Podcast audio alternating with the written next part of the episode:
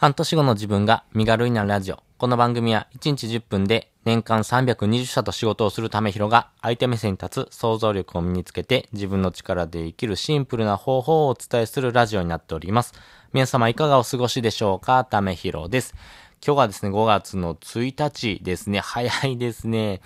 えー、もうですね、1年の3分の1が過ぎちゃいましたね。えー、5月の1日です。えー、新たにですね、えー、一日一日をですね、コツコツとですね、頑張っていきましょうということとですね、まあ、あの、ゴールデンウィーク始まってますんでね、皆さんゆっくりとされてる方も多いかなと思いますけどもね、なかなか外に出るっていう機会も少ないかなと思いますしね、まあ、そういうところもですね、あの、あってですね、ぜひですね、こういう耳で学習するというところもですね、取り入れながらですね、えー、有意義にですね、過ごしてもらいたいなというふうに思っております。で、本日のですね、お天気です。えー、5月1日のお天気なんですけども、東日本です。北海道は晴れるんですけども、えー、仙台、新潟、あとは金沢、あとは名古屋、なんかはですね、ちょっと雨の予報となっております。まあ、あの、関東のですね、東京なんかはですね、晴れのち曇りという形ですね、まあ持ちこたえるかなというふうなお天気になっております。で、続きまして西日本です。西日本もですね、比較的雨の予報となっております。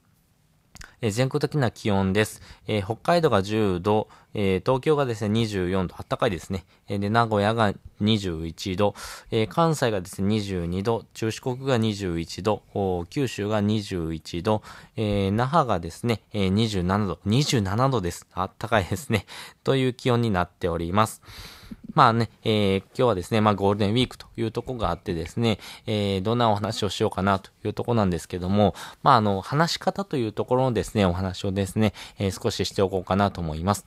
まあ、話し方というのはですね、一生使えるツールになりますし、話し方一つですね、えー、相手の印象だったりとか、相手の行動を促してあげるっていうことができますんで、まあ、そういうところをですね、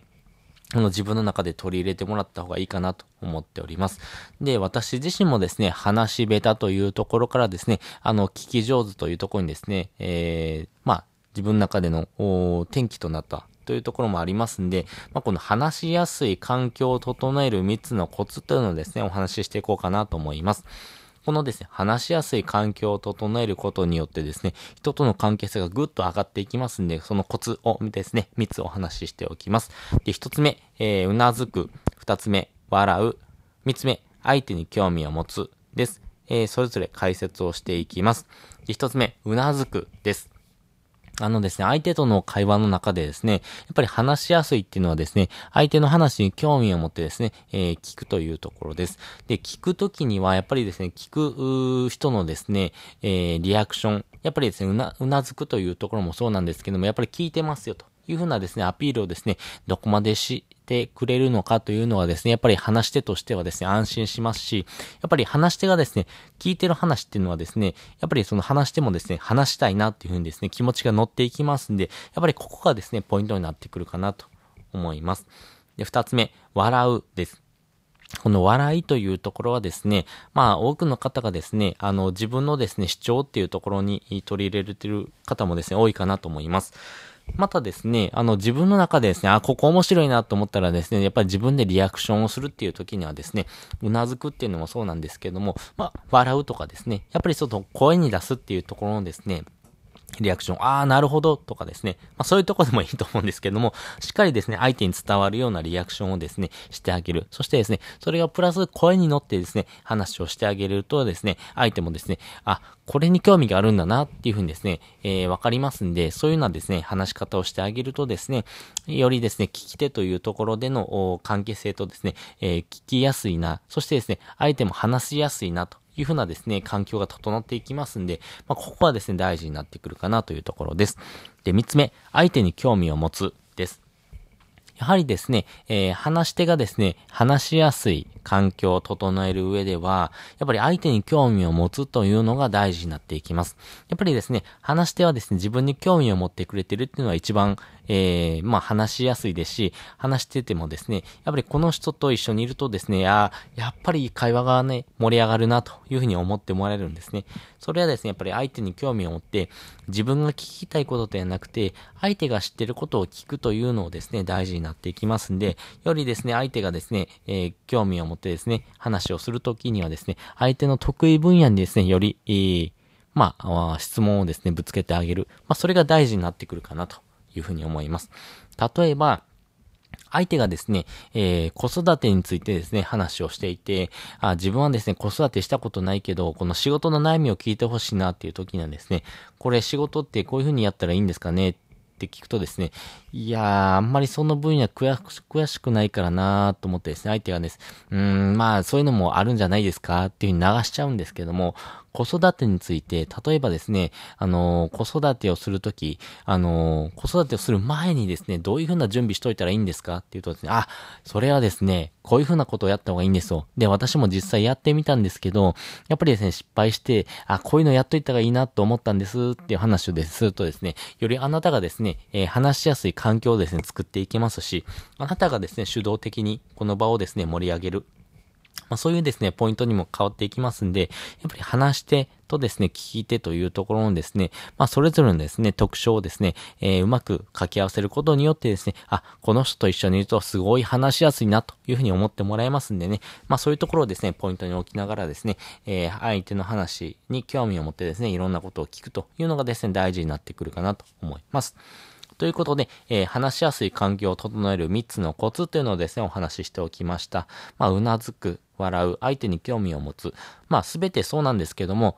相手目線に立ってですね、話をしてあげるときにはですね、やっぱり相手が聞きたいこと、そしてですね、相手がですね、やっぱり話しやすいなと思ってもらえるような環境を整える。まあ、それ、総合的にですね、まあ、そういうような環境を整えるとですね、相手との関係性がですね、ぐっと上がっていくというところがありますんで、ぜひ取り入れてみてください。で、本日の合わせて聞きたいです。本日の合わせて聞きたいはですね、雑談をする3つのメリットというのをですね、お話ししておきました。まあ、雑談をするというのはですね、あの、相手との関係性を築くでは非常に大事なポイントになっていきます。